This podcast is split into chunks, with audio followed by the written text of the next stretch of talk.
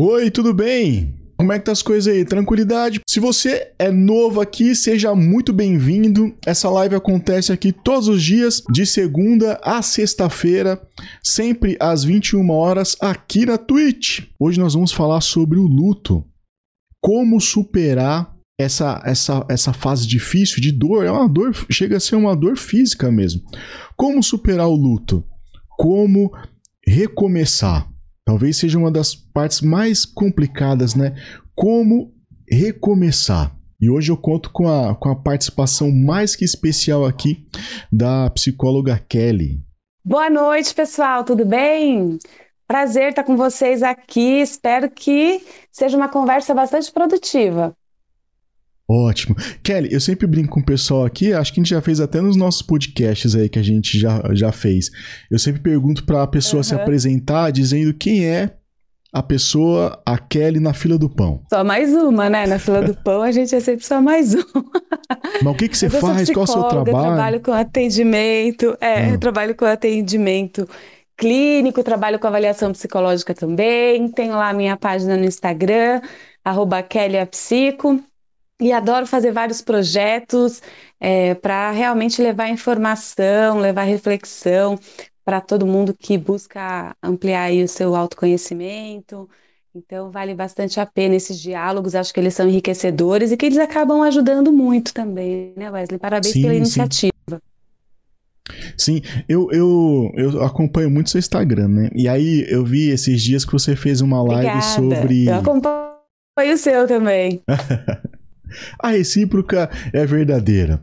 Eu vi que você fez uma, uma live sobre recomeço, sobre superar o luto, esse momento tão difícil e, infelizmente, muitas pessoas estão passando por isso agora, né?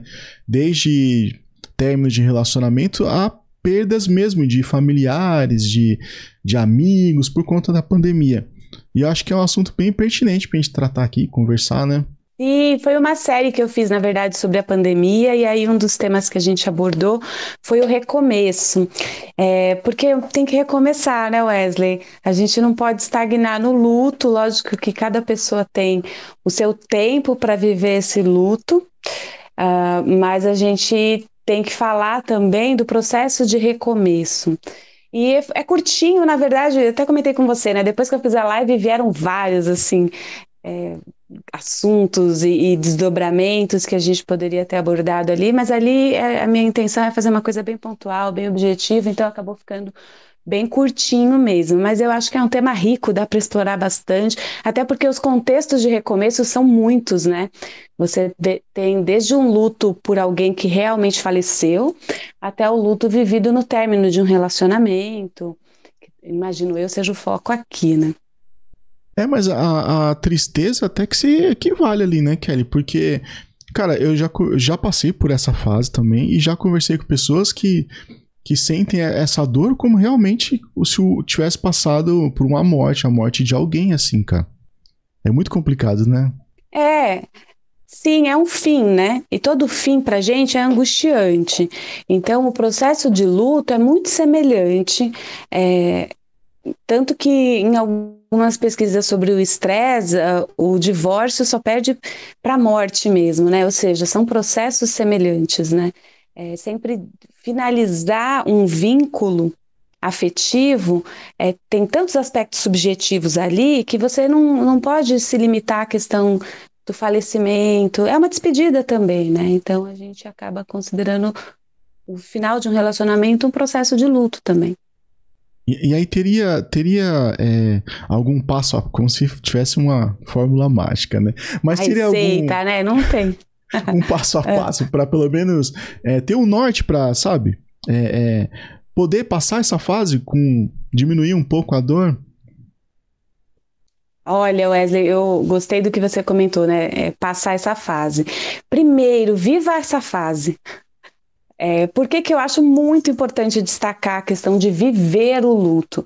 Porque nós vivemos em tempos líquidos, como dizia o Bauman. Então, no tempo do líquido, ou seja, do descartável, daquilo que não toma uma forma, que não dura, a tendência de não viver o luto é muito grande.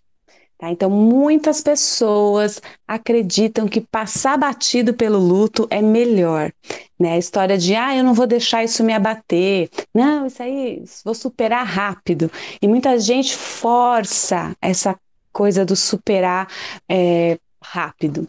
Tá? Então, você não vive o luto, você nega esse luto. Você nega a perda. E muitas vezes isso acontece pelo modo substituição, né? Então, como que eu faço para não me abater diante de um término, por exemplo? Eu substituo. Eu vou e coloco logo alguém no lugar, porque daí eu acredito que eu, uhul, superei, eu saí vencedor. Então, essa questão ela é muito séria, porque realmente é uma tendência, você vê isso crescendo muito. Seja lá porque a pessoa pensa que se o outro a ver abatida, é, vai se sentir superior ou vai se sentir melhor, né? Só que isso não é verdadeiro. Então, assim, quando você tem a coragem de viver seus sentimentos, você precisa de muito mais força interna, você precisa de muito mais é, coragem mesmo, disposição, do que se você se entrega à fórmula mágica do não vou sofrer. Tá? Então, essa tendência onde eu não quero ter os meus sentimentos desagradáveis imperando na minha vida, eu quero logo me sentir bem, é péssima para a saúde mental, porque aí a gente vai jogando para debaixo do tapete todo a riqueza do processo de luto, todos os nossos sentimentos agradáveis, e um dia esse sofrimento deságua numa crise de ansiedade, numa crise de angústia, porque sentimento não desaparece, ele se transforma que é o que eu falo lá no meu vídeo, né? O que a uhum. boca cala, o corpo fala. Então, todo processo que a gente vive aí altíssimo de ansiedade, por exemplo, é, é uma consequência natural de um sofrimento não ouvido. Então, o sofrimento que não é ouvido, que é ignorado, ele vai ali, ó, só acumulando, acumulando, acumulando, e um dia ele deságua e aparece em forma de sintoma, em forma de ansiedade, em forma de angústia. Olha. Tá? Então, esse é assim, ó, o viés do não escutar os seus sentimentos, suas emoções e querer superar rápido. Então tem, mas além disso, ainda tem uma outra questão muito importante. Quando você não vive o seu luto, você não consegue recomeçar direito. Tá? Você fica ainda é... com algo mal resolvido, né? Você reproduz um ciclo. É aquilo, né? Dizem que se você não faz terapia, o seu ex volta no corpo de outra pessoa. E é mais ou menos isso Meu mesmo. Deus do céu. Porque você não vivenciou o final e você não aprendeu o que era necessário. Tem um filme, Wesley, lá, lá vou eu com os filmes, né? É, mas tem um filme sensacional na Netflix que inclusive foi indicado ao Oscar, que a atriz ela ganhou uma premiação como melhor atriz, acho que no Festival de Veneza. Hum. É, chama Pieces of Woman, né? Então é, o nome dele foi, foi mantido assim, porque é um primor mesmo de nome. Então, o Pieces of Woman fala do processo de luto de uma mulher que perdeu o bebê recém-nascido. Nossa. É, e é muito forte, porém belíssimo, na, na medida que você consegue assisti-lo pensando no luto e nos estágios do luto e em como o luto ele é necessário. Tá? Sem querer dar spoiler, eu vou pegar aqui só um ponto lindo hum. do filme, que é assim: a, a, ao longo do filme todo a mulher vai comendo maçãs e ela gosta muito de maçã.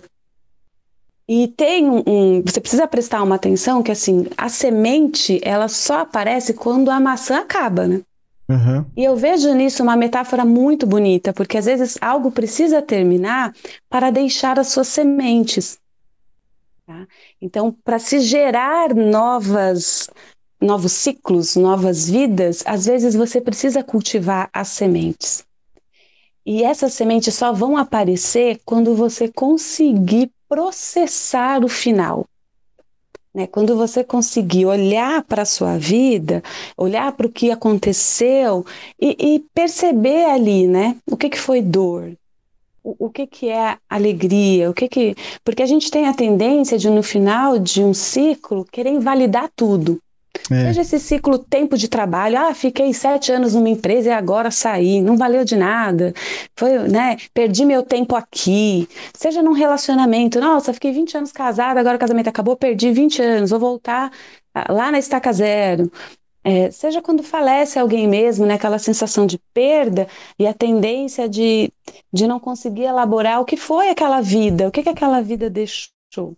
Inclusive, a conclusão do filme vai nessa linha e é belíssimo. Então, quem puder assistir, assista, apesar de ter gatilhos. Então, se alguém viveu essa situação muito semelhante, eu não indico, por enquanto, pelo menos, quando essa pessoa estiver mais fortalecida, vale a pena. Esse, o lance de você... gatilhos mesmo. É. O lance de você invalidar uma história que você teve com alguém por conta do, do término é estranho, né? Porque por um período você foi feliz. Sei lá, por, se você ficou um tempo com a pessoa, por alguns momentos você foi feliz. E aí, quando acaba, você, pô, então nada serviu. Foi tudo ruim, péssimo, preciso jogar fora. Não é, é um pouco estranho isso, né? É, é o tudo ou nada, né? É a questão da generalização. Uh, o processo de luto ele é importante para você fazer esses reconhecimentos. Não foi tudo ruim. Senão você não teria ficado tanto tempo para começar. Né? Então, é. se houve duração, é porque em algum momento houve encontro, né? Quer dizer, houve partilha. Tá? É. é conseguir fazer esses reconhecimentos, são, já te deixo, esses reconhecimentos é, são muito fundamentais, tá? Porque quando a gente fala em luto, e não tem como falar de recomeço sem falar de luta, eu sei que a gente está demorando um pouquinho aqui, mas a gente está falando de duas perdas: a perda objetiva, então aquela pessoa que não está mais ali, concretamente, e a perda subjetiva, que é o que aquela pessoa representava para você, o que, que ela significava na sua vida. Então, eu vou dar dois exemplos, tá? Então, no exemplo, por exemplo, da morte. Então, às vezes eu perco uma pessoa muito significativa na minha vida. Não sei, uma mãe, um pai. O, o que, que representava na minha vida aquela pessoa? Então, às vezes, essa mãe tinha um papel muito é, protetor, ou muito de iniciativa, ou muito de cuidado. Era ela que cuidava de mim, era ela que cuidava da minha comida. Então, ela se responsabilizava, por exemplo, por aspectos da minha vida que eu não me responsabilizava. E uma vez que essa pessoa não participa mais da minha vida, agora eu tenho que assumir esses papéis. Eu tenho que exercer essas funções na minha vida. Só que eu preciso reconhecer isso antes, não facilmente eu transfiro isso para uma outra pessoa. No caso, por exemplo, de um fim de relacionamento, quando eu perco um companheiro, por exemplo, é, eu perco muitas vezes o que ele representava para mim. Ah, então ele representava um casamento, a promessa de uma família, a promessa de filhos, ele representava um futuro, né? O quanto eu deleguei a outra pessoa a ideia de futuro né? E que funções essa pessoa tem cumprido que no fundo nunca deveria ter de repente delegado, né? Ou deveria, porque é natural você imaginar uma perspectiva de futuro com outra pessoa. Sim. Mas as, quando algo termina, eu preciso me recolher, recolher o que eu pus para o outro e depositei nele e me reapropriar do que no fundo era meu, do que no fundo era sonho, meu objetivo meu que não se desfaz ali. Tá? Então, no luto, eu preciso reconhecer o que é saudade do outro, o que, que é despedida do outro, o que, que é meu, o que, que era, era representativo meu, significado meu, para eu poder elaborar tudo isso e dessas sementes reconstruir a vida. Então, isso que fica do processo de análise do luto são as sementes do recomeço. Por isso, não dá para falar de recomeço sem falar de uma análise apropriada do luto de uma vivência adequada do luto. E essa essa reflexão de adeus, né? É, essa reflexão pós-término é essencial, né? É preciso que você Sim. reflita o que deu certo, o que, que deu errado, o que, que você permitiu que não deveria, e para depois seguir em frente, né? Sim, e dos papéis, né? O que que, o, o, que que eu fiz, o que que o outro fez, como que eu era, como que o outro era, que papel que ele desempenhava na minha vida, é, esse é um papel que eu ainda quero que o outro desempenhe ou não? E tem uma questão muito bacana do luto, que é assim, é, neurologicamente falando, né, o nosso futuro ele é construído a partir das nossas memórias. Uhum. E a gente sabe disso por conta de casos clínicos. Então, um determinado paciente, me fugiu o nome agora, que teve lá uma área do hipotálamo que é também ali um dos nossos centros processadores da memória comprometida num acidente, ele não conseguia pensar no futuro, ele não conseguia ter expectativas em relação ao futuro, que foi quando se percebeu que a, as nossas memórias nos ajudam a construir uma imagem de futuro.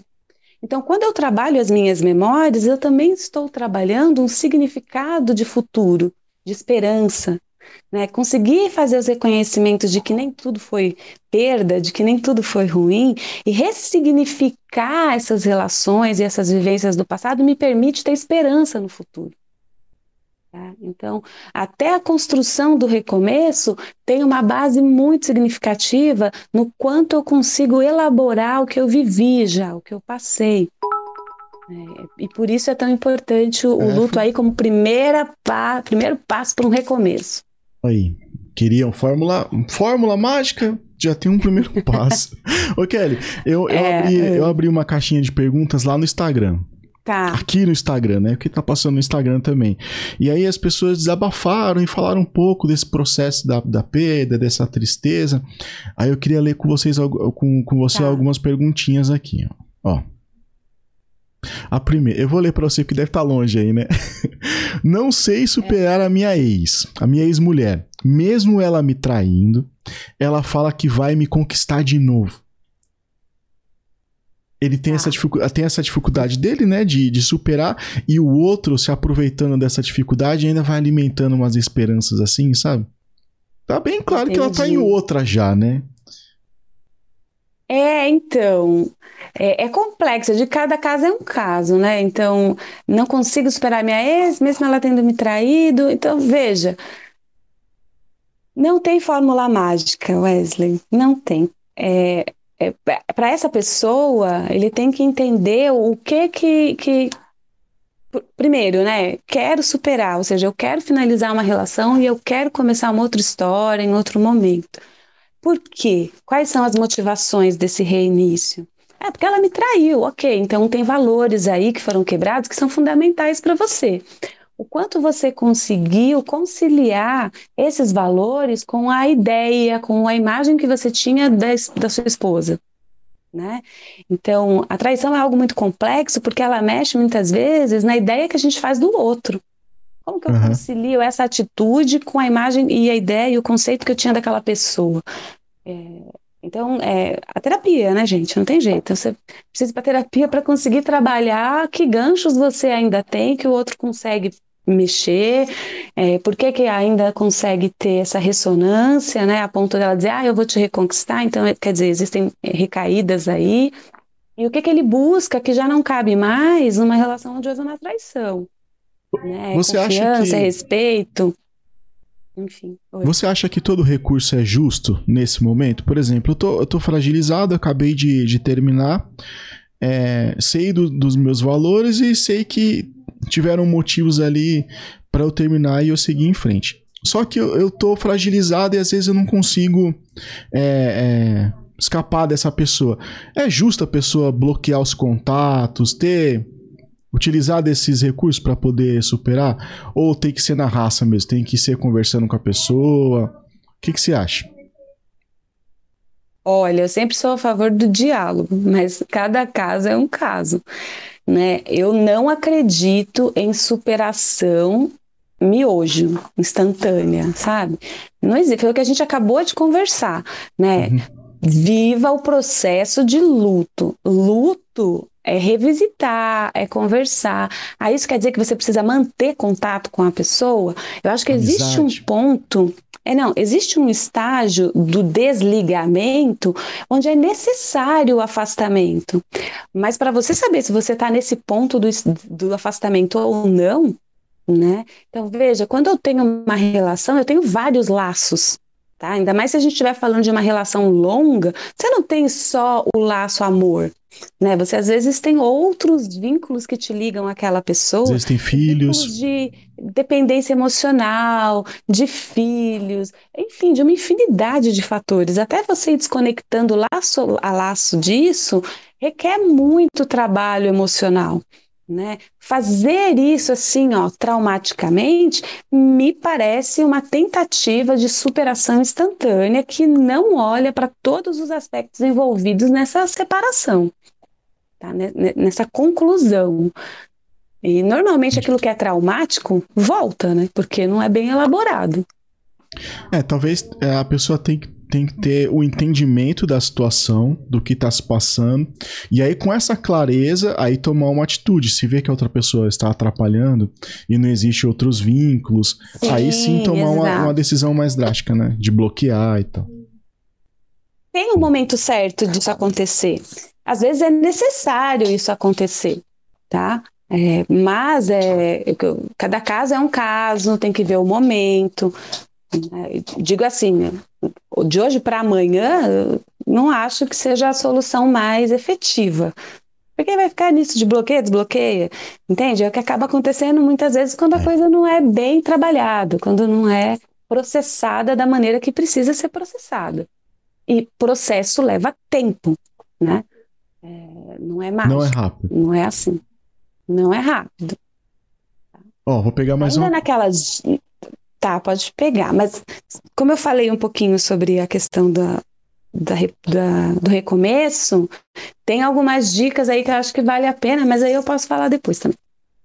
Não, se você quiser falar, pode falar. O, o, as perguntinhas sempre vão nesse, nesse, nessa levada aí de, de superação, de tristeza, de não saber lidar. Ó, essa aqui, por exemplo, falou assim, ó. Difícil. Ah. Não tenho nenhuma expectativa de vida depois de ter entrado em depressão após a traição. É... Aí tem, tem o. Veja, o... Tem, tem muita coisa para trabalhar num, numa fala dessa. Primeiro, é, expectativa de vida. Por que a sua vida se limitava a um relacionamento? Ou todo significado de vida estava atrelado à ideia de estar com alguém? Seria justo essa pessoa receber tanta responsabilidade? Né? Então, a vida ela não tem mais aspectos. Por que, que eu limito a minha vida à ideia de um relacionamento? Quer dizer, a vida de um solteiro ela não vale a pena? Ela não tem significado, por exemplo? Né, a gente tem N exemplos de pessoas que nunca se relacionaram, é, no sentido de ter um, uma relação estável, duradoura, e foram felizes e, e, tiveram muita alegria na vida, sabe? Então, por que, que eu preciso limitar tudo à ideia de uma relação? Ah, não é isso, é que eu fui traído e, e isso me fez é, re, sentir muita dor. Ok, preciso olhar para essa dor, preciso enfrentar. O sentimento, ele traz uma lição, ele traz uma informação importante para você, que é o que vai muitas vezes te dar munição para recomeçar. Então, eu vou dar um exemplo aqui, qualquer. Então, eu percebo que ao ser traído, aquilo mexe muito com a minha autoestima. A ponto de eu achar que eu não tenho valor pessoal. Por quê? Porque o outro não se sentiu completo em mim e foi buscar fora. É um exemplo, tá, pessoal? De sentimento que uma pessoa que é traída, de repente, Sim. pode ter. Como ela se sente, né? Uhum. desvalorizada. É. Ok, mas a minha autoestima, ela não pode ser construída só do que o outro sente por mim. Quer dizer, se o outro gosta de mim, eu sou bom. Se ele não gosta de mim, eu sou ruim. O meu valor pessoal é totalmente baseado na opinião do outro a meu respeito. Essa é uma fonte confiável para uma autoestima? Não, então a autoestima ela é construída dentro de outros pilares. Né? Então, é qual que é meu grau de autonomia? O que, que eu acho que eu sou capaz de fazer? Eu me enxergo uma pessoa empoderada, ou seja, eu tenho noção das minhas capacidades? Tá? Então, a autonomia é um dos pilares da autoestima. Qual que é meu autoconceito? O que, que eu, eu mesmo penso sobre mim? Né? É, qual que é a minha autoaceitação? Porque quando eu penso coisas sobre mim, eu não posso pensar só coisa boa sobre mim, né? Eu tenho noção de que eu tenho algumas dificuldades, de que eu tenho falhas sim. Também, né? O quanto eu aceito, é, o quanto eu aceito os meus aspectos negativos, ou seja, aqueles que não são tão bonitos, aqueles que não são tão aprovados socialmente o quanto eu sei lidar comigo, o quanto eu sou, é, o quanto de compaixão eu tenho por mim mesmo. Tá? E aí, por último, eu vou ter a noção, o senso de valor pessoal. Eu, eu sei do que eu sou capaz. Eu, eu tenho uma noção do que eu sou, das minhas qualidades e das minhas dificuldades. Eu aceito as minhas dificuldades e trabalho nelas, tenho compaixão por mim para entender que eu sou um ser em evolução, que eu sou uma pessoa em desenvolvimento. Então, como um ser histórico, eu acabo tendo orgulho de mim também. E é nesse sentimento de orgulho, muitas vezes, que eu vejo o meu valor pessoal. Nenhuma pessoa se, re, se restringe a, a, uma relação. Né? A gente não é só com quem a gente se relaciona. A vida social, a vida amorosa é um aspecto da vida, mas existe um outro leque gigantesco. Né? desde a minha capacidade de trabalho até a minha capacidade de é, contribuir socialmente, de contribuir para a vida, até os aspectos espirituais, né? Até as uhum. outras questões também. Então, o quanto eu cuido de mim, o quanto eu promovo saúde, enfim, uma infinidade, o quanto eu promovo de conhecimento, o quanto eu busco fazer com que esse conhecimento seja útil para as pessoas, né? E dá para a gente explorar vários outros aspectos da vida. O aspecto social, o aspecto relacional é um deles, significativo, importante, mas não é tudo. Se ela tem essa percepção também, que ela, que ela tá no, num estado de depressão, cabe também buscar ajuda, né? Porque é, são muitas percepções para ela, às vezes, talvez, num momento difícil, analisar sozinha, né? E aí, com a ajuda de um profissional, terapia, psicólogo, pode ajudar muito nessa situação, né, Kelly? Sim. Então, assim, é, o primeiro momento né, de tristeza é necessário. Chore, viva seu luto, tire seu tempo, não se cobre, revisite esses sentimentos, escute os sentimentos, aceite para poder aprender com eles. A partir daí, tem várias coisinhas que você pode fazer. Né? Então, você pode, ao olhar para a sua história, entender que alguns momentos são uma fatia da história, não são ela toda. Né? Todo ser humano é uma estrada. A gente não julga uma estrada por um trecho. A gente tem a consciência de que uma estrada tem vários trechos. Tem altos, tem baixos, tem curvas, né? Tem momentos mais estreitos, tem aqueles mais largos, mais amplos. Então, a gente precisa também se olhar com essa generosidade. Não se julgue por um recorte da sua vida, por um momento da sua vida. Né? É, nesse entendimento, eu posso resgatar, num recomeço, projetos que eu abandonei, sonhos, objetivos, né, pessoas, amizades, círculos sociais que eu deixei de frequentar, porque na medida que eu estava me relacionando com alguém, muitas vezes eu vou fazendo escolhas e nessas escolhas eu mudo um caminhos. É. Sim, então eu posso resgatar hobbies, eu posso resgatar interesses. Tá? Então, a ideia de retomar antigos projetos, sonhos, hobbies, interesses, pessoas é muito válida. Uma outra coisa é se permitir o novo. Né? Então, ninguém está velho bastante que não possa começar algo novo. Então, se permita o novo, um curso novo, amigos novos, pessoas novas, Uma interesses nova, né? novos, né? rotina nova, lugares novos. Se permita o novo. Deixa, sabe aquilo de abrir a janela e deixar o outro chegar até você e ir de encontro ao outro também? Né? Então, antes eu só lia um autor, agora eu leio outro. Antes eu só assistia filme de aventura, agora eu me arrisco a assistir filme de drama. Né? Antes eu só ia nesses e nesses lugares. Hoje eu não vou só nesses, eu amplio o meu leque de passeio, né? de, de circulação. Então, isso vale muito a pena no processo de recomeço. Amplie o seu mundo. Permita o novo chegar, indo a lugares novos, fazendo coisas novas, conhecendo gente nova. Tá? O novo, ele sempre estimula, né? Ele sempre dá um novo ar, um novo fôlego. Então, se abrir para o novo é, é algo que vale muito a pena, depois desses estágios respeitados, tá? Bem lembrado. Então, é, bem lembrado. Tem gente que já se joga direto no novo e aí acaba voltando para o passado. Porque não, não digeriu bem, né? Não passou pelos estágios ali. Né? Isso. Né? Vou pegar uma próxima Exatamente. pergunta aqui. Antes que tá. trave tudo esse computador. Gostei do seu cenário, viu, Kelly? Gostou? Gostei. é a minha estantezinha aqui. Eu vi que tem um autor muito renomado aí. Ah, tem sim. Deixa eu achar ele aqui. Eu vi daqui, ó. Oh, que livro mais lindo. Nossa, você tá tem. com a. Vi de longe. Tá realmente com um olho de águia, hein, Wesley? Cadê livro... o segundo? A cobrança o eterna, tá saindo, né? Não aguenta tá mais. Deixa passar um pouco a pandemia que vai Muito sair, bom. se Deus quiser. Ó, próximo, próximo desabafo aqui. Vamos. É... Você tá, tá conseguindo ver bem aí ou tá travando? Tá bem? Tá rodando Não, liso? Tá vendo bem. Ah, então tá. É, eu não consigo enxergar muito bem porque eu estou um pouco distante aqui da tela, mas eu consigo. Você falando, eu vejo. É, deixa eu ver o próximo tá. aqui. Ah, isso aqui é importante. Uma pergunta. É normal eu me sentir culpada por um relacionamento que não deu certo? Eu, eu, a pessoa tem responsabilidade e sentir culpada por isso? Depende do que aconteceu também. Eu diria né? que é. Olha, vou ser sincera, eu acho saudável. Né?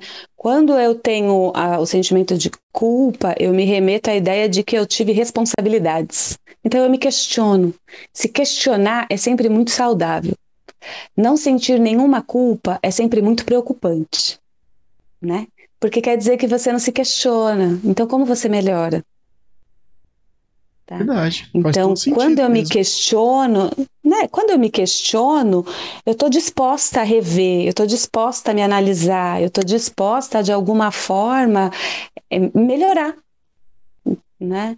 Então, uhum. sim, é normal você se sentir culpada. E é saudável até que você olhe para conseguir ver realmente aonde cabia responsabilidade sua, o que, que foi corresponsabilidade sua, o que, que não te cabe, o que, que não era responsabilidade sua.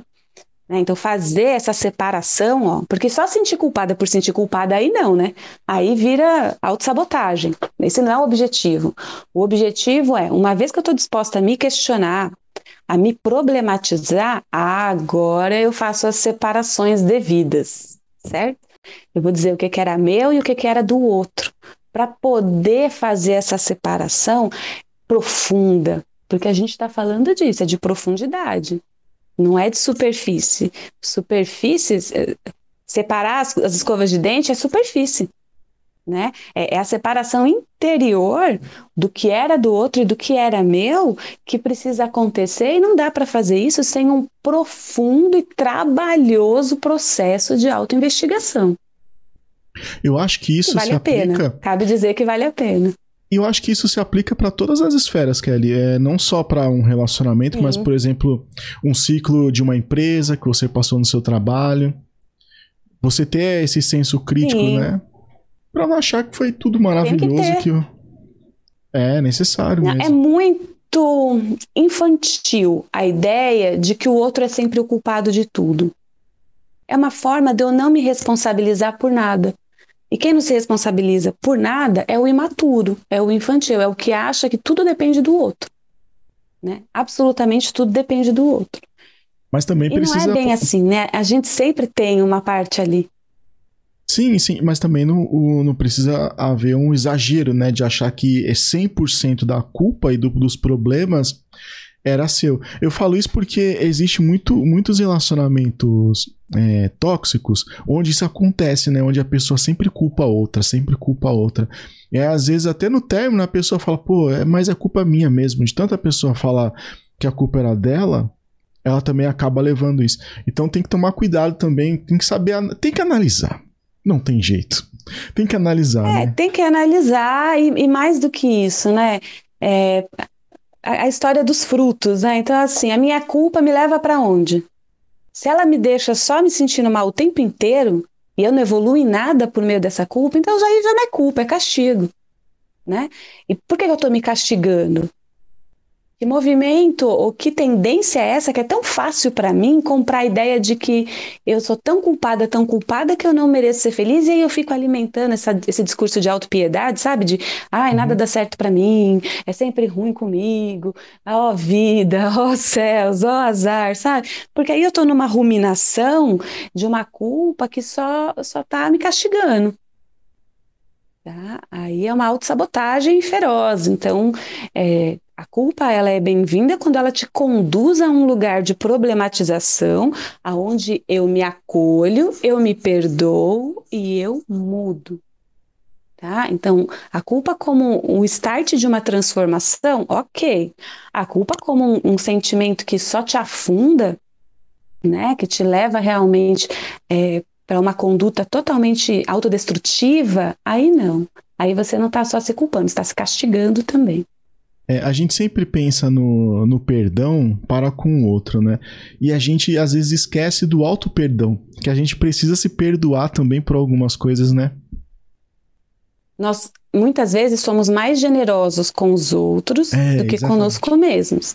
É. É, e a terapia ela ajuda nisso, nessa autoaceitação, na autocompaixão, é, em você se acolher, em você conseguir se amar o bastante para reconhecer que pessoas falham. E se você é uma pessoa, você tem que também compreender suas falhas, acolher suas falhas, aprender com elas para poder fazer as mudanças necessárias. Justo, justo, justo. Deixa eu ver mais uma aqui. Espero não estar atrapalhando o seu raciocínio. Imagina! É... Eu tô tentando ler, eu fico assim. Ah, isso aqui também achei bem importante.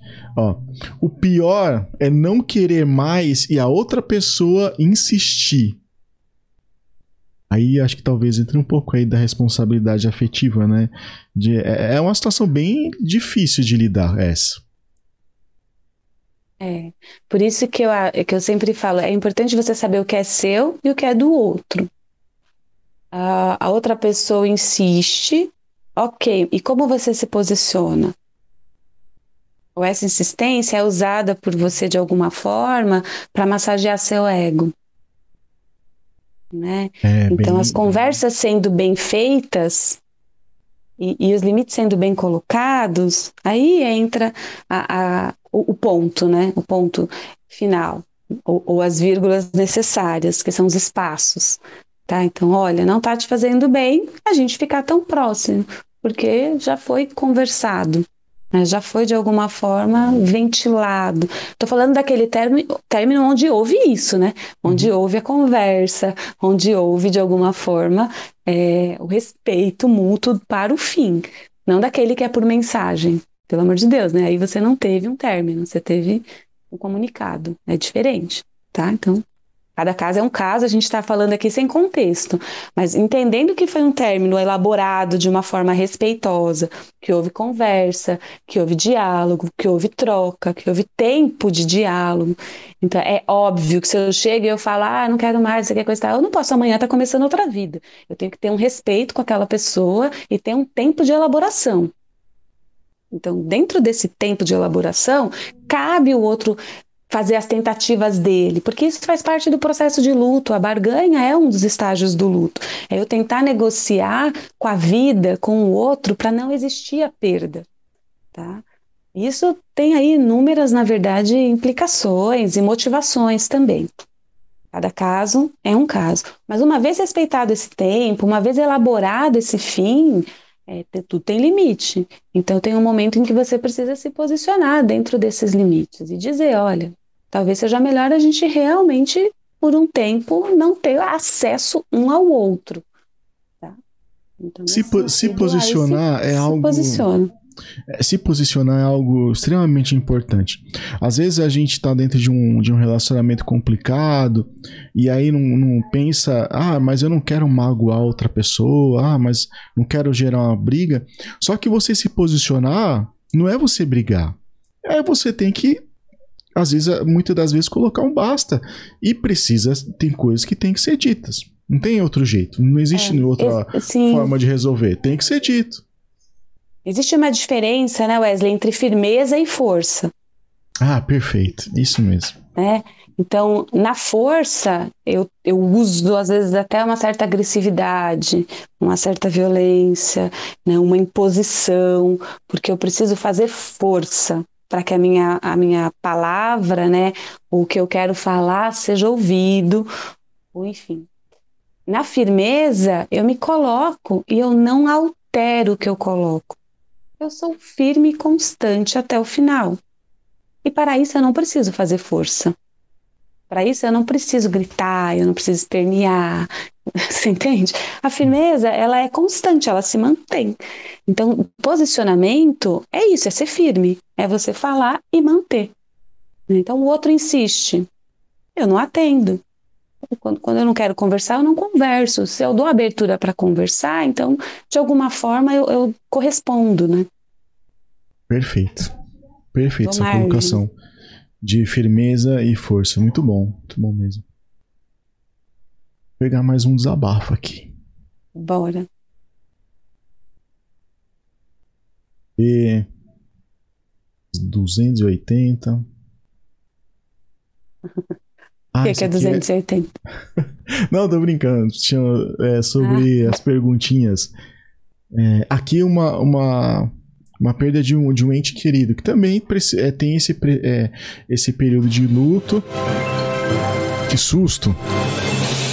Peraí, quero que apareça. Teve uma inscrição aqui, quem foi? A Gi. Gi, obrigado, viu? Gislaine se inscreveu aqui no canal, obrigado, que Deus te abençoe, cara. Tomei um susto. É. Ó, é, perdi meu pai para o câncer, está muito difícil lidar com isso. E aí é, é. Essa tristeza é, é, talvez seja uma das piores, né? Quando você perde um familiar, alguém que você gosta.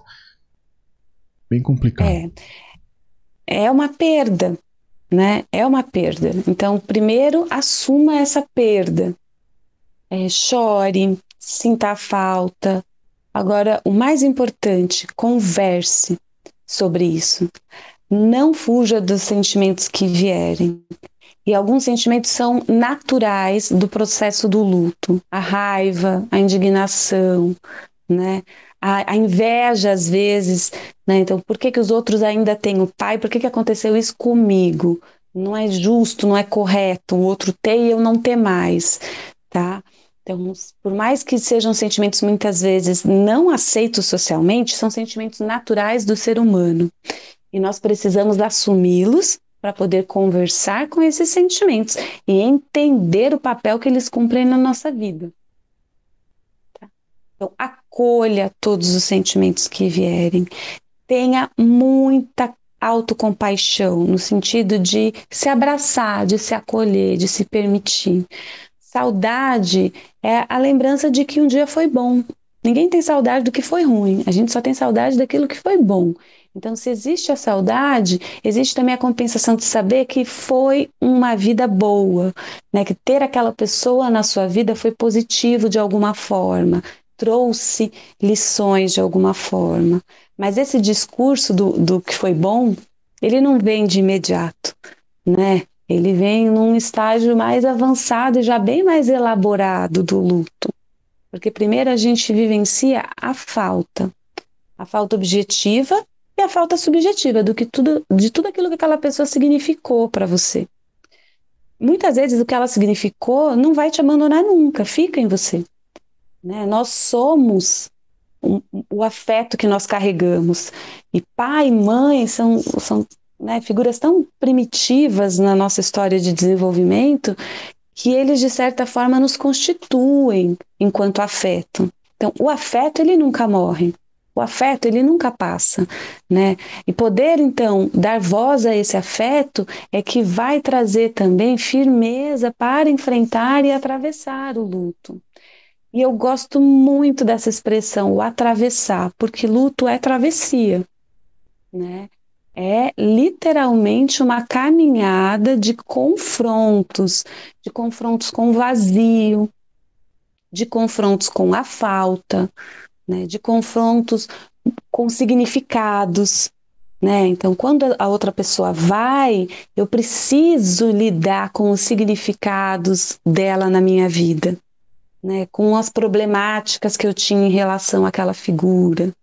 Né? Eu preciso me perdoar em muitas coisas, mas eu também preciso me acolher em tantas outras. Né? Então, não tenha pressa.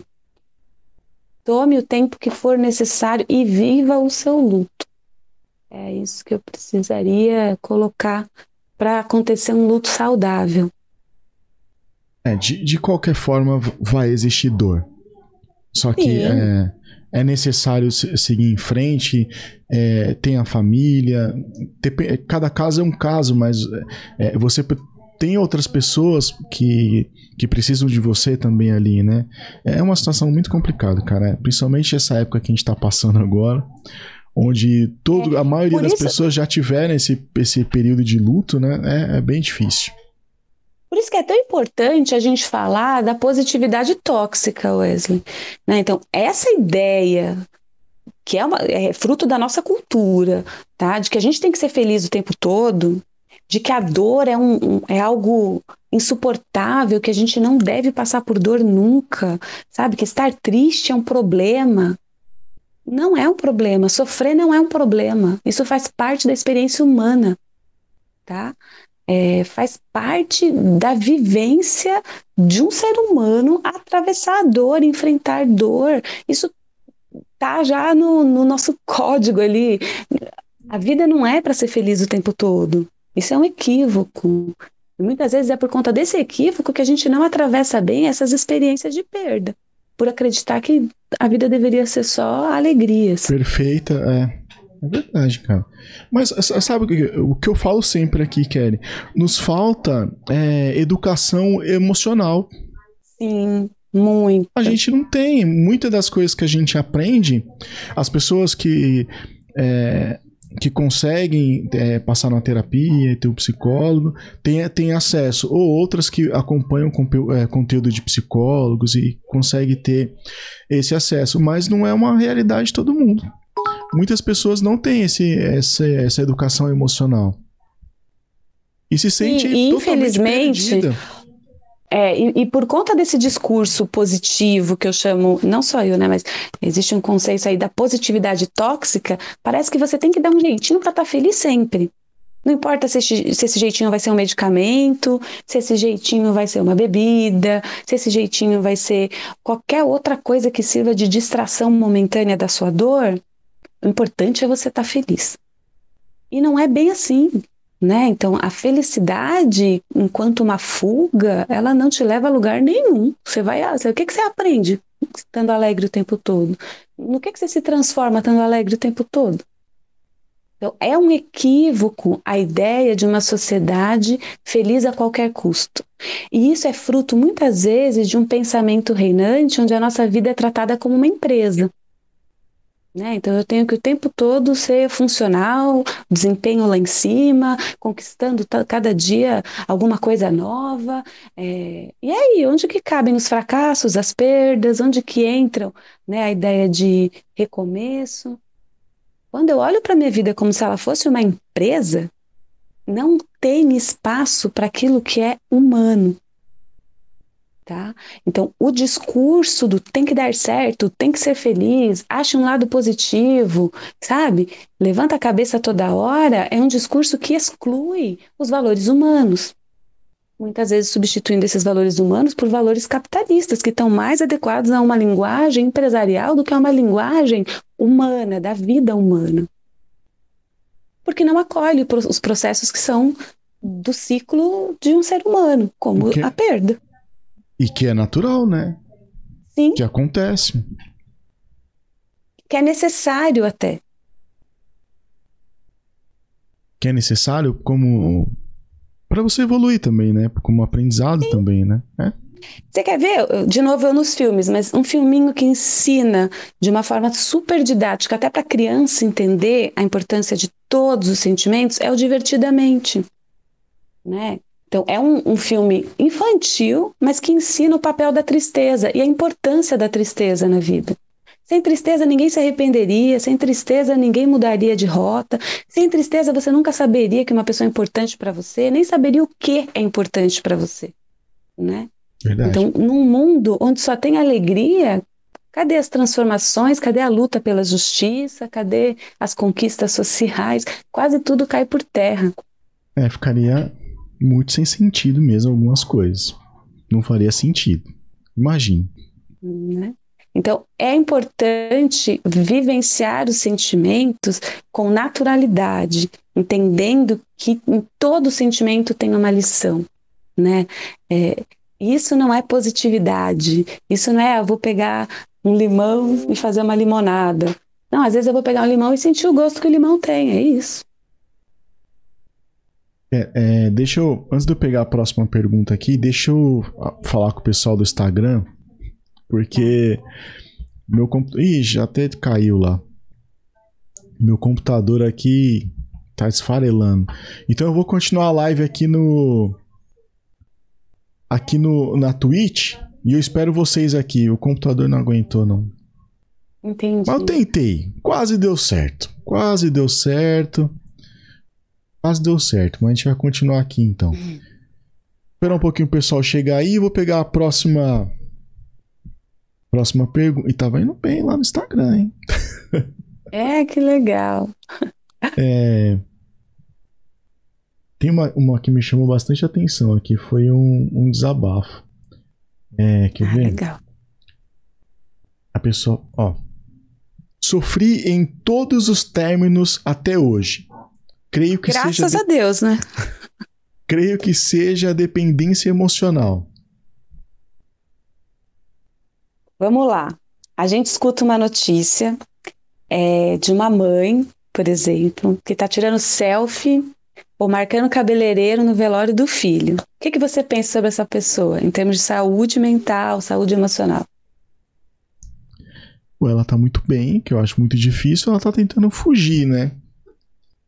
De uma situação. Ou ela simplesmente não tinha o afeto.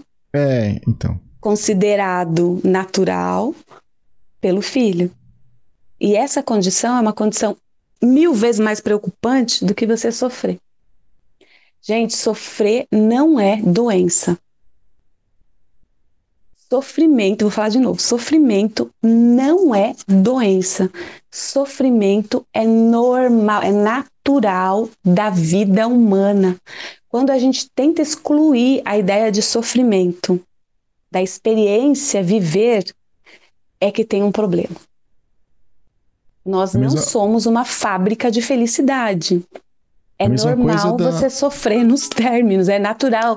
Assim, mostra que você é uma pessoa saudável emocionalmente, porque chegou num final de um processo e você sofreu por ele, teve valor para você. Se você não sofre, é mil vezes mais preocupante. Isso revela uma estrutura de personalidade incapaz de formar vínculo, incapaz de amar. A pessoa que não sofre é, em nenhum término, isso sim é extremamente preocupante. Aí tem algo errado. O mesmo se aplica para tristeza, né? É natural você Sim. ter momentos tristes. E aí, se for, se vier junto com outros sintomas e tiver outras características, aí pode ser analisado se for uma depressão ou não. Mas períodos tristes, todos nós temos e podemos ter em algum momento, né? É, a gente vai pensar numa patologia, né, num sofrimento exagerado passou do, do considerado natural, do esperado para um término, quando a gente pensa que está comprometendo outras áreas da vida, e aí a gente sempre vai usar dois critérios: frequência e, e... Ai, frequência e intensidade tá? Então, o quanto isso te tirou de circulação, o quanto isso afetou. Ah, fiquei incapaz de dormir, fiquei incapaz de me alimentar, fiquei incapaz de me relacionar, tive que parar de trabalhar. Ou seja, totalmente comprometido em termos de funcionalidade, né? E foi só um término de relacionamento. Então, pera, isso afetou muito. A intensidade desse luto foi extremamente desproporcional, por exemplo, com o rompimento que acontece que houve. Aí eu preciso de ajuda.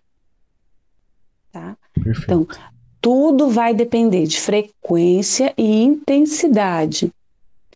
Como que você vai avaliar isso? Não vai, você vai num profissional e o profissional vai fazer essa avaliação. Tá? Mas obviamente afetou várias áreas da sua vida, te incapacitou em algumas, né, por muito tempo, você precisa procurar ajuda. Agora, sofrer, é, eu, eu me preocupo quando eu escuto alguém dizer assim: ah, eu terminei e não quero sofrer. Como que eu faço para superar rápido isso? Isso é preocupante, isso é extremamente preocupante, tá? Porque por que, que você quer superar rápido? Ah, porque eu não quero sofrer. Ah, faz parte da experiência humana sofrer. Não dá para é. você ser o ser humano é, com valores humanos e com as emoções humanas saudáveis e não sofrer. A incapacidade de sofrer ela é encontrada apenas em pessoas com estruturas psico, né, assim, de, de psicopatia, tá? Onde eu não consigo estabelecer vínculo afetivo com ninguém, então eu não me importo. Então, gente, se você consegue se importar com o final de, de, de alguém, que bom, né? É sinal de que você é saudável emocionalmente. Porque imagina, você não sentir absolutamente nada, Me desculpa, mas isso é querer ser doente, isso é querer adoecer, isso é querer é. estar num patamar de desenvolvimento emocional onde já está quase tudo comprometido. Tá? Lembrando que o Freud sempre falava, né, a saúde emocional, a saúde psicológica de alguém é medida pela capacidade de trabalhar e de amar.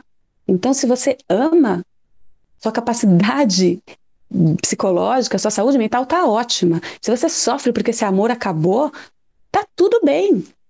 Sofrer faz parte da vida. Ah, mas eu sofro demais, isso me incapacita, isso me, me tira completamente da minha funcionalidade.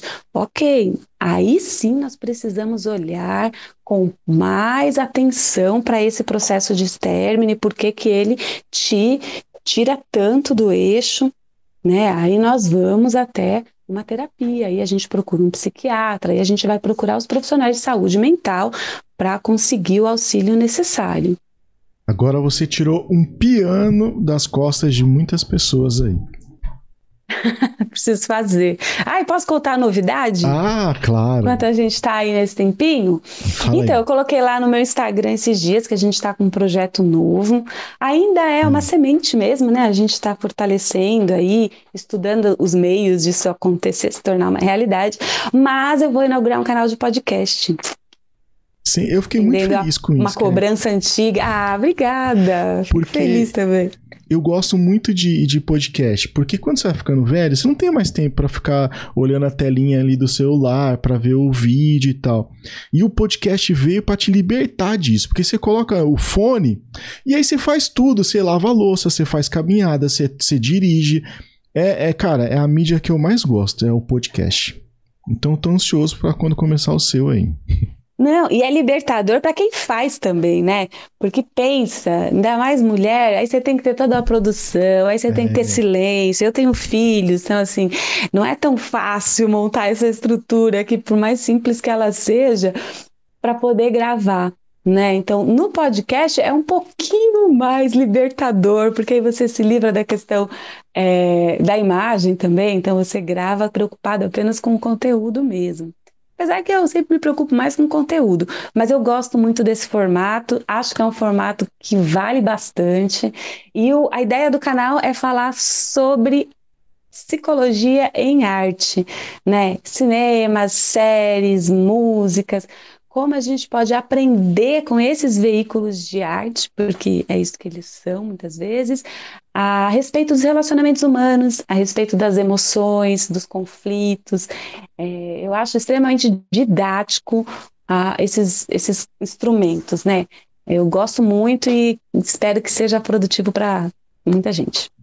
Eu já amei a ideia. Eu já vou. Legal. Não vejo. Já tem o nome já? É. Não? Tô pensando ainda. Mas ah. vai seguir alguma coisa nessa linha do Psi arte, ou Cinepsi já tem milhares de canais, né? Então eu vou procurar alguma outra coisa. Mas a, a, a, ideia central é essa: é comentar sobre a cultura popular e o quanto essa cultura popular pode ensinar pra gente. Esse é maravilhoso. Ó, tem um pessoal aqui no chat cobrando. Falta o Wesley voltar com o podcast. Eu já voltei, viu? É... Muitas dessas lives aqui, eu tô subindo lá pro Spotify. Então Continua seguindo lá no Spotify que tem episódios novos. Ó, Maravilha. Mantém a gente informado, hein, Kelly? Quando tiver Mantenho. Obrigada pelo apoio. Pode deixar. Fazer uma transmissão ao vivo aqui do podcast. Olha que maravilha. vou adorar. É, deixa eu ver uma pergunta aqui bem difícil. Ah, aqui você falou agora há pouco sobre o tempo, né? É, leve o tempo que levar para vocês poderem superar. E aqui tem um relato desse, ó. Em junho vai fazer nove anos que perdi minha mãe. Dói todos os dias. Tá. Doer é normal, mas o quanto essa dor te paralisa, isso sim é bastante relevante. O que você deixa de viver por conta dessa dor? Né? É, o que você deixa de conquistar por conta dessa dor? Então, qual é o impacto, o comprometimento disso na funcionalidade da sua vida? Então, se você percebe que está te impedindo de viver novas coisas, novas relações, de dar continuidade a algumas conquistas na sua vida, eu acredito que vale a pena consultar um especialista. Né? Porque às vezes tem mais coisa aí enroscada nesse luto que não te permite reconstruir a vida, recomeçar ou continuar a sua vida incorporando a ideia da perda. Esse, esse parâmetro é muito utilizado, né, Kelly? É, o quanto é, essa dor, esse problema atrapalha a sua vida.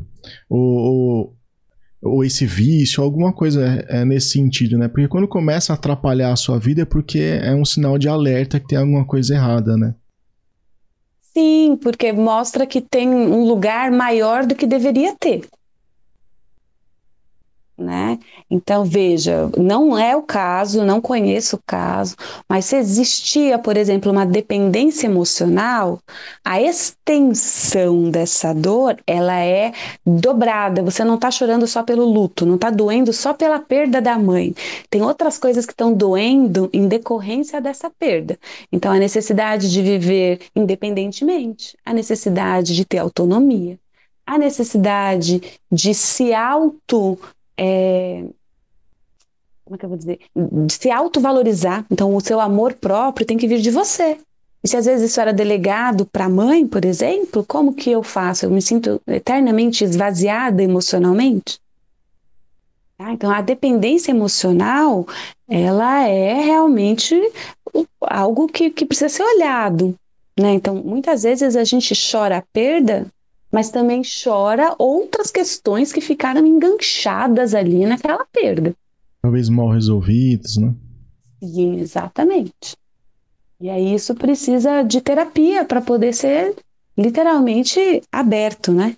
Você precisa destrinchar aí todas as questões relacionadas a esse luto para que os nós sejam desfeitos e você possa ter uma fluidez maior na sua linha de vida. Eu vou, eu vou pegar um relato aqui do pessoal que tá. Já avançou o horário, né, Kelly? Tô vendo que você tá. né? trabalhando até 10 horas da noite. É a vida. É, Mas é uma pessoa... alegria estar aqui. Eu acredito que isso pode realmente ajudar muita gente. Que recomeços são difíceis, mas eles não são impossíveis. A ideia do querer que seja fácil é que torna as coisas muitas vezes muito mais difíceis do que elas deveriam ser. Ó, o pessoal tá te agradecendo aqui na live. Falou assim: ó, é, estou me sentindo muito melhor. Ah, que bom. Fico muito feliz que tenha sido útil para vocês. Deixa eu ver se tem algum relato aqui no, no chat. Meu áudio tá baixando? Eu vi que alguém comentou aqui. Vou até ajustar. É, às vezes ele dá uma, dá uma oscilada, assim. Por que tá, será? Eu... Deixa eu ver. Você é do fone, mas eu deixei bem alto aqui para quando oscilar não. Ah, então tá bom. o contato. Eu não sabia, senão tu falava mais alto. Vou tentar dar uma ajustada, pode ser porque o microfone vai e volta, não sei. É, bom, o pessoal que estiver mandando aí no chat, eu não, eu não consegui pegar aqui, mas manda aí de novo. Que eu vou. Acho tá. que tem mais uma última aqui, Ken. Tá bom. Mais um último desabafo. Eu acho que era meu áudio mesmo, viu, pessoal? É porque eu me mexo muito falando. É um, um, um vício difícil mas de superar. mas essa estante aí ficou sensacional. Você gosta ah, dela? Tem, tem duas, tem duas. Essa aqui tá. e a outra é a última. É, preciso refazer a minha vida amorosa. Tem um tempo certo após um término? Não tem. Sabe por que não tem? Porque nós somos indivíduos singulares, únicos e irrepetíveis.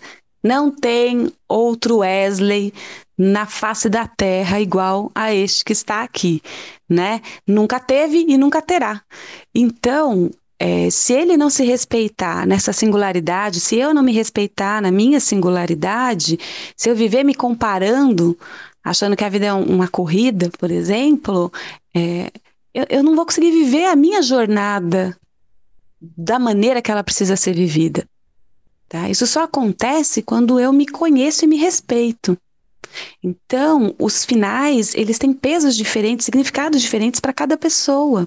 É, é, isso que eu ia falar. Né? Sim. Então, as pessoas vão vivenciar isso de formas diferentes.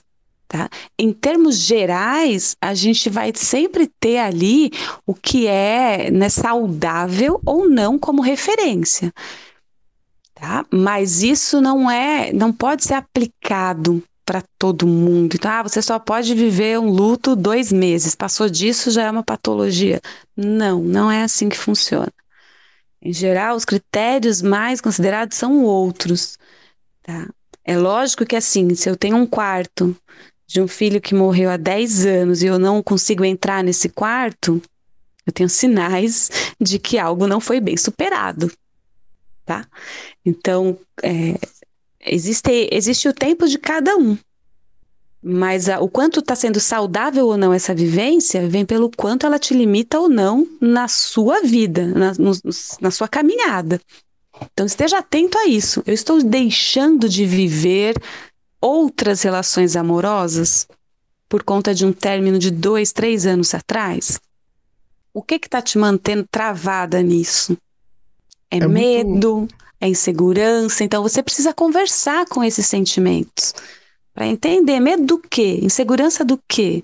Ah, não, é o sentimento de traição. Eu sinto como se eu ainda tivesse um compromisso com aquela pessoa, por exemplo.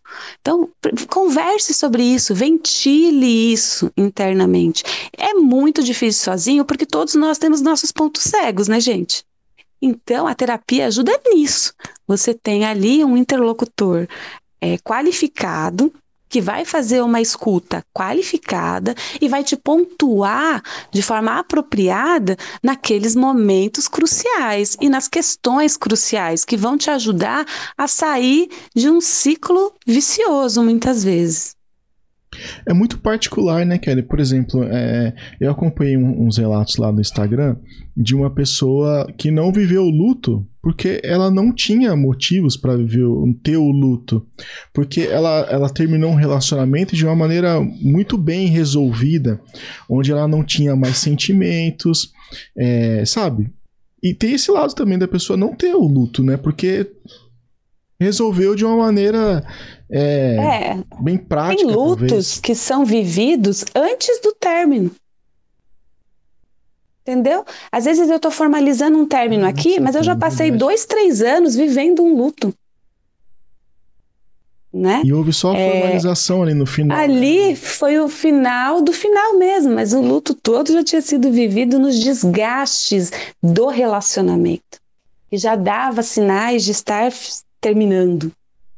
Tá? Então, é aquilo, não tem um tempo certo. Né? É comum, às vezes, um cônjuge, por exemplo, viver um luto, decidir pelo término, quando ele já terminou o luto dele, aí isso começa o luto do outro. Né?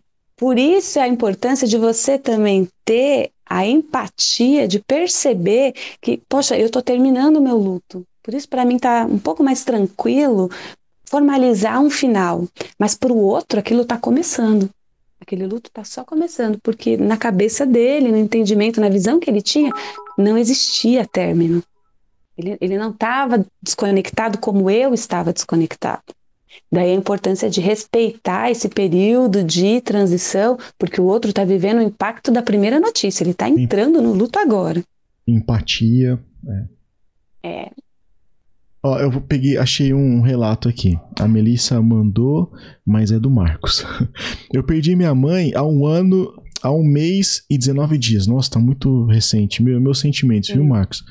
É, ela era meu porto seguro, minha rezadeira. Não consigo lidar com o fato de que ela não está mais aqui. Eu sinto falta e saudades do abraço, do cheiro, da, vo da voz dela me chamando. Dói demais. Tá muito recente, né? Um mês e 19 dias, cara. Nossa. Muito recente. Eu não sei qual é a idade dele, mas vamos imaginar que ele tem 20 anos, né? Então você está há 20 anos é, acostumado, né? Então é uma figura muito fundamental, mãe. Não, não vai se superar em um mês, né?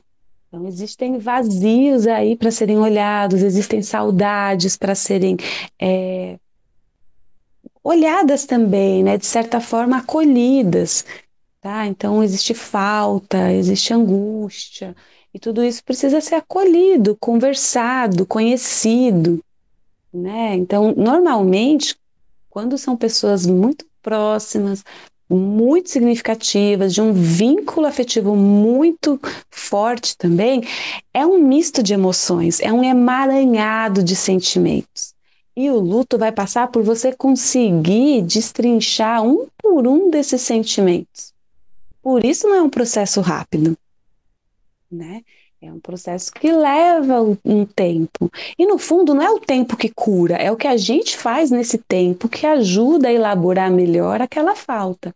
É o significado que a gente dá né, para essa experiência de final também, que nos ajuda a elaborar aquilo, a significar. Né? Então, tem toda uma questão aí por trás da, do luto. Então, a gente deseja muita coragem, porque atravessar um luto requer muita coragem. Coragem para entrar em contato com seus sentimentos. Coragem para permitir que esses sentimentos venham à tona e que você possa acolhê-los toda vez que ele vier à tona.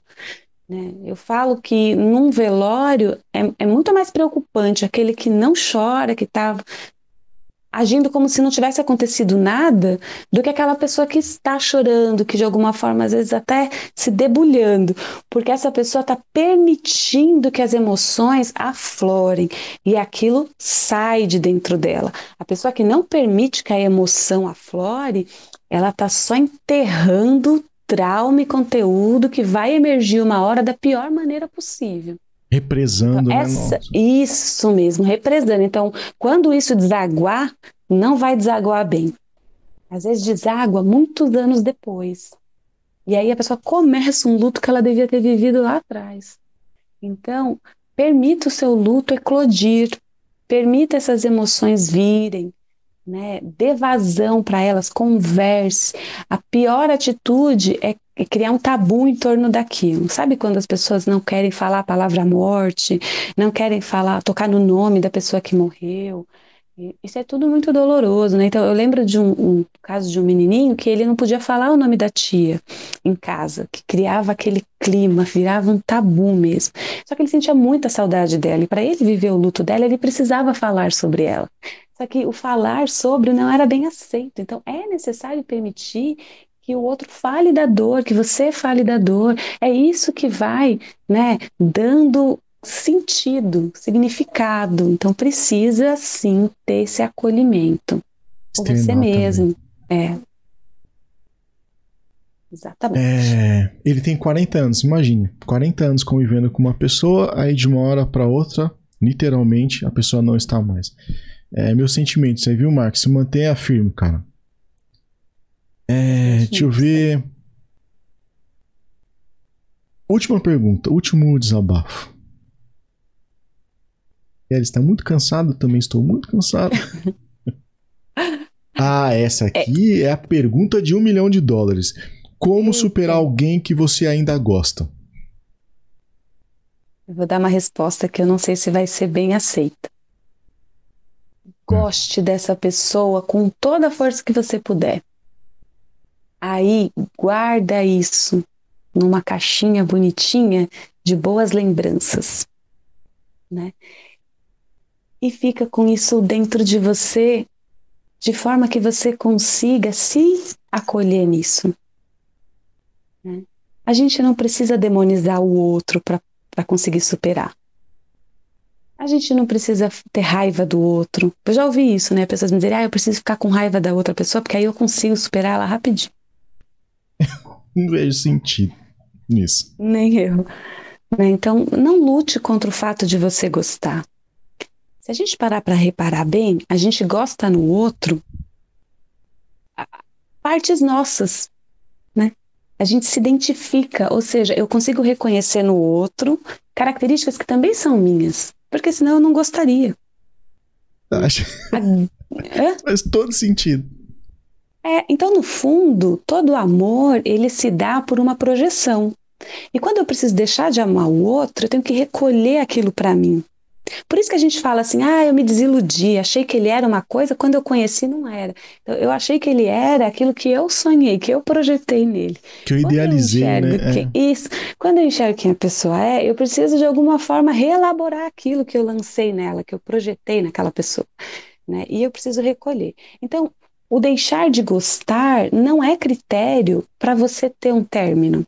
Esse é outra, outro equívoco, né? A gente pensa que só pode ter um término se eu deixei de gostar do outro. Não, porque uma relação, ela não se baseia só em amor. Muitas vezes, e é difícil isso, né? Eu preciso terminar com alguém amando aquela pessoa. Às vezes só o amor também não sustenta uma relação, não. né? E não sustenta mesmo, né? Então uma relação ela é construída de respeito, de diálogo, de objetivos em comum, de valores em comum. Né? Então, às vezes, eu tenho valores e a pessoa tem valores opostos. Como que eu vou conviver? não vou. Então, o nome do, de um respeito próprio é que muitas vezes eu preciso de um término. Mas eu preciso de um término amando. Então, eu recolho esse sentimento bonito, lindo, que não tem por que se envergonhar. Eu acho que boa parte dos nossos problemas nos relacionamentos vem da ideia de que é vergonha você demonstrar um sentimento. É vergonhoso eu gostar de alguém e aquela pessoa não gostar de volta. Por que, que as pessoas pensam assim? Eu não faço a menor ideia. Porque amor é algo bonito, né? Amor é algo nobre. Se você ama o outro, quer dizer que tem amor dentro de você. A gente só oferece aquilo que tem em nós. Se o outro não teve esse amor para te oferecer, é uma questão dele né? Então, é. e tudo bem, né, gente? Não é crime nenhum uma pessoa não gostar de você. A gente não pode se sentir ofendido porque alguém não gosta da gente. Essa é uma confusão aí, né? Quem tem que gostar de você é você, quem tem que gostar de mim sou eu. Então, na medida que eu estou oferecendo para o outro um afeto, é, não tem por que eu me envergonhar disso, é algo positivo. Tá? Na medida que o outro diz, eu não quero esse afeto, tudo bem, eu posso guardá-lo de novo. Né? E se eu gostei do outro, teve motivos para eu gostar dele eu posso lidar com isso. Eu preciso, na verdade, aprender a lidar com a ideia de que tá tudo bem o outro não corresponder a um sentimento que eu tenho. E aí eu guardo isso, guardo de uma forma bonita, encaixotada, com lacinho ainda, né? Olha que legal, um dia eu gostei de uma pessoa porque eu reconheci partes minhas nela. Ou porque de alguma forma eu encontrei qualidades, encontrei algo que me fez encantar, né? Tá tudo bem. Olhando dessa forma, se torna mais leve. É? é? leve. Sabe quando não é leve? Quando eu vivo no parâmetro da conquista. Como eu, quando eu olho o outro como um troféuzinho, uma medalhinha. Né? Então eu preciso ter competência suficiente para ganhar aquela pessoa para mim. Por isso eu chamo isso de conquista. Ah, eu não consegui ganhar, então eu não fui bom o bastante. Olha como a coisa vira uma autoavaliação. Não é mais sobre o outro, é sobre mim. É sobre a minha capacidade de fazer o outro gostar de mim. Então, ah, se o outro não gostou de mim é porque eu não sou bom o bastante. E aí eu vivo uma crise de autoestima. Porque eu precisava que o outro gostasse de mim para eu gostar de mim. Então, é nessa, nesse pensamento tortuoso, né, que há o sofrimento. Porque aí eu acho que o meu valor é ditado pela pela ideia do outro ser capaz de me amar ou não. isso não é verdadeiro, né? O meu valor é meu valor intrínseco, não depende do que o outro pensa a meu respeito. É o meu valor. Não depende nem do que o outro sente a meu respeito. Né? O encontro, ele, ele, é, ele, ele é bonito, né? E ele é amor de verdade, ele, ele vira relacionamento quando eu direciono para o outro um sentimento e o outro também consegue direcionar o mesmo sentimento para mim. Aí eu encontrei. Aí eu consigo construir uma relação. Tá? Isso não vem de conquista. Né? A ideia de conquistar é uma ideia muito de colonização, de posse, de, de poder, né? De relações é, de poder. De posse. E aí, é, e aí você está totalmente equivocado. Já, daí a, a, relação já se constrói numa base equivocada. A Melissa então, deixa eu assim responder, assim, né? Como esperar. Ah, tá. Você vai ler a Melissa? Depois eu respondo. Não, a Melissa falou assim: a Kelly faz parecer tão fácil. Não, eu sei que não é fácil.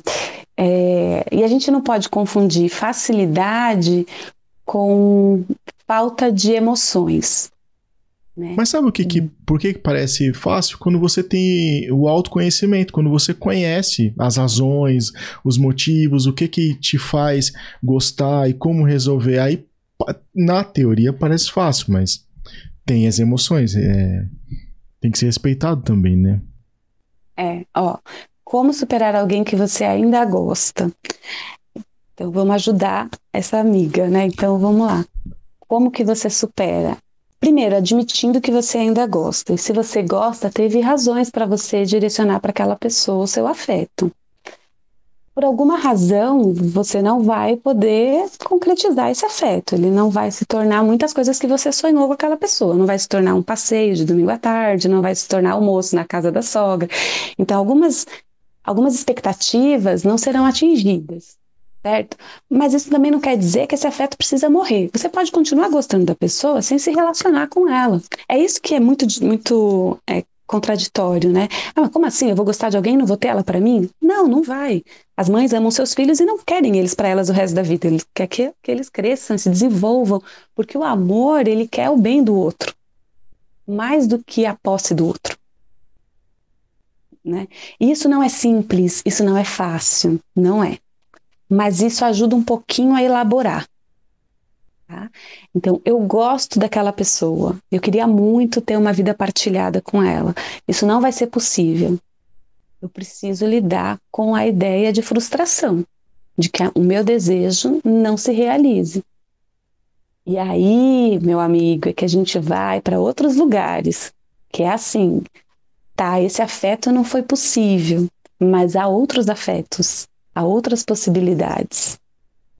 Né? Então, eu lido com o que me dói, e primeiro eu tenho que identificar o que me dói.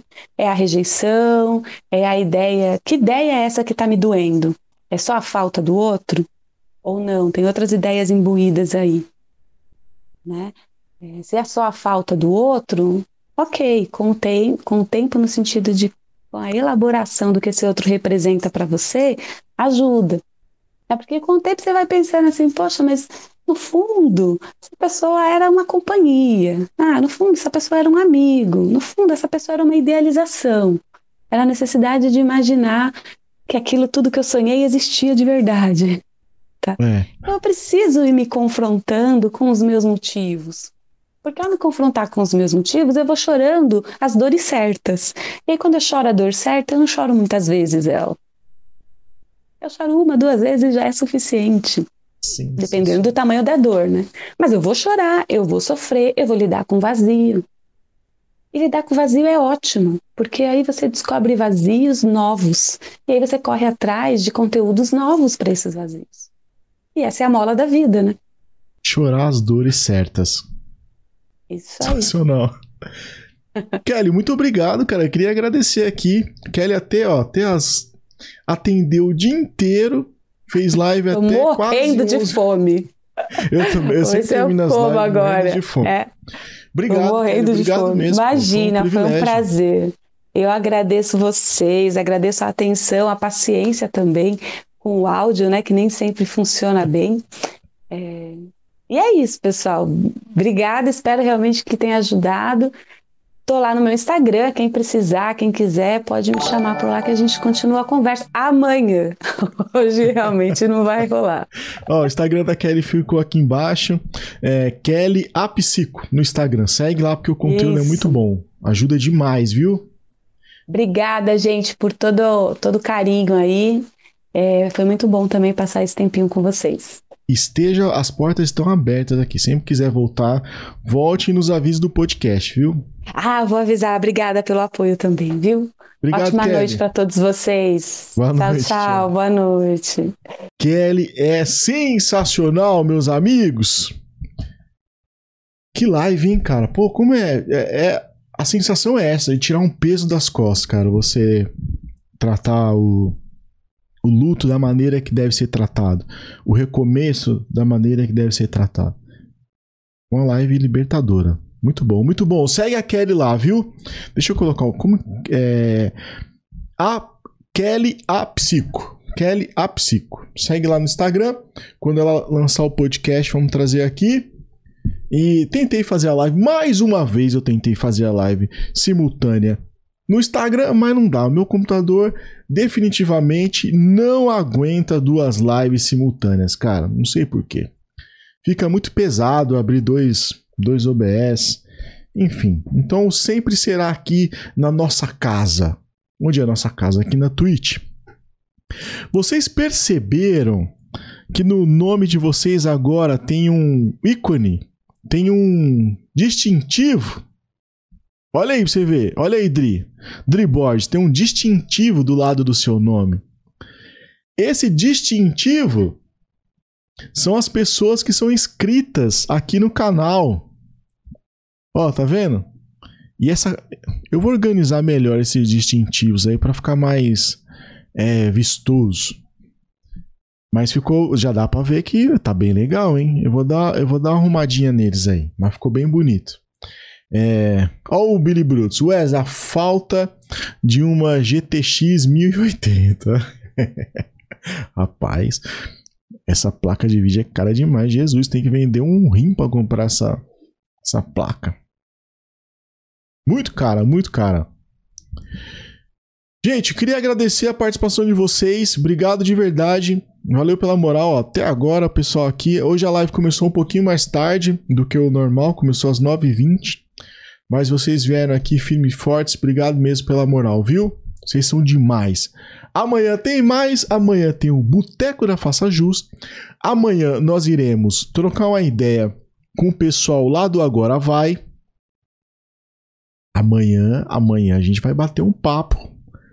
Um papo sensacional com o pessoal do Agora Vai. Então, se preparem que amanhã a gente vai trocar essa ideia lá. Vamos tomar uma, vamos conversar. Tem muita coisa legal para acontecer amanhã. Ó, Adri, falta pouco pro microfone. Falta pouco, hein, gente? Ó a meta aqui, ó. Vou aumentar ela aqui, ver. Vou colocar ela aqui no meio da... Ó. Falta... Cadê o... Deixa eu apagar o chat. A gente tá com 896. Falta 400 e pouco. 300 e pouco. 400 reais. Falta uns 400 reais aí, eu acho. Sou ruim de matemática assim. Mas estamos chegando lá, hein? Estamos chegando lá. Se você quiser contribuir, se puder, né? Se tiver condições, digita aí no, no chat, exclamação Pix. Exclamação Pix. Que aí aparece o meu Pix aí para você. Ou você pode fazer pelo PayPal. E aí pelo PayPal aparece a mensagem aqui na tela. Ficou um negócio bem legal. É exclamação doação. É bem legal, bem legal. A Ana, Wesley, passa o link para entrar no grupo dos subs, por favor. Os subs do link do WhatsApp. Passo, me manda um sussurro aqui no. Manda um sussurro para mim aqui na Twitch ou me chama lá no direct do Instagram que eu te mando o link. Ó, hoje tivemos sub, hein? Gis, Gislaine. Gislaine mandou um sub aí hoje. Hoje é que dia? 29. Amanhã é o último dia do mês, hein? Dia 30.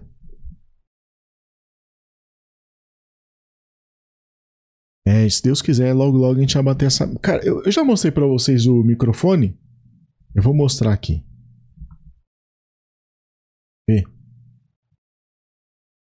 É um microfone. É esse microfone aqui, ó. Vou colocar aqui pra vocês verem.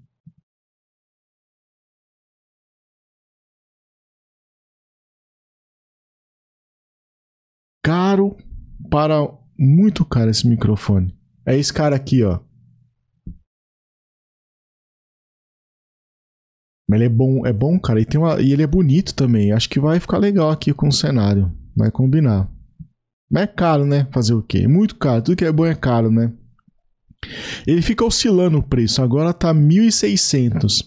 Mas, se você comprar à vista, aí tem um desconto. Quer ver? Nossa, cara, já tá 1.800, não é possível. Puta merda, aumentou de novo, velho. Tá 1.800, mas eu vim aqui, quer ver? Tem alguns lugares que tá mais barato. Ele vive aumentando e subindo. Esse microfone. É por causa da pandemia, né? Todo mundo tá fazendo live, comprando microfone. Aí aumenta. Aí aumenta. Mas aos poucos a gente chega lá. Aos poucos a gente chega. Aos poucos a gente vai comprar o nosso microfone. Então é isso, gente. Obrigado pela participação. Valeu pela moral. Amanhã tem mais live. Boteco da Faça Jus.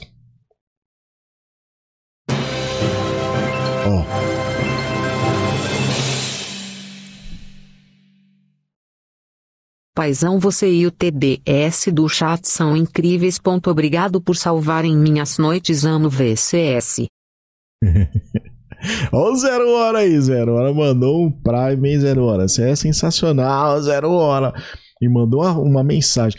Paizão, você e todos do chat são incríveis. Obrigado por salvarem minhas noites. Amo vocês. A gente te ama também, Zero Hora. Pãozinho doce. Três meses de, de sub, hein, Zero Hora? A gente se tornou uma grande família aqui, cara. Uma comunidade, não é? Uma comunidade. Isso, isso não tem preço, cara.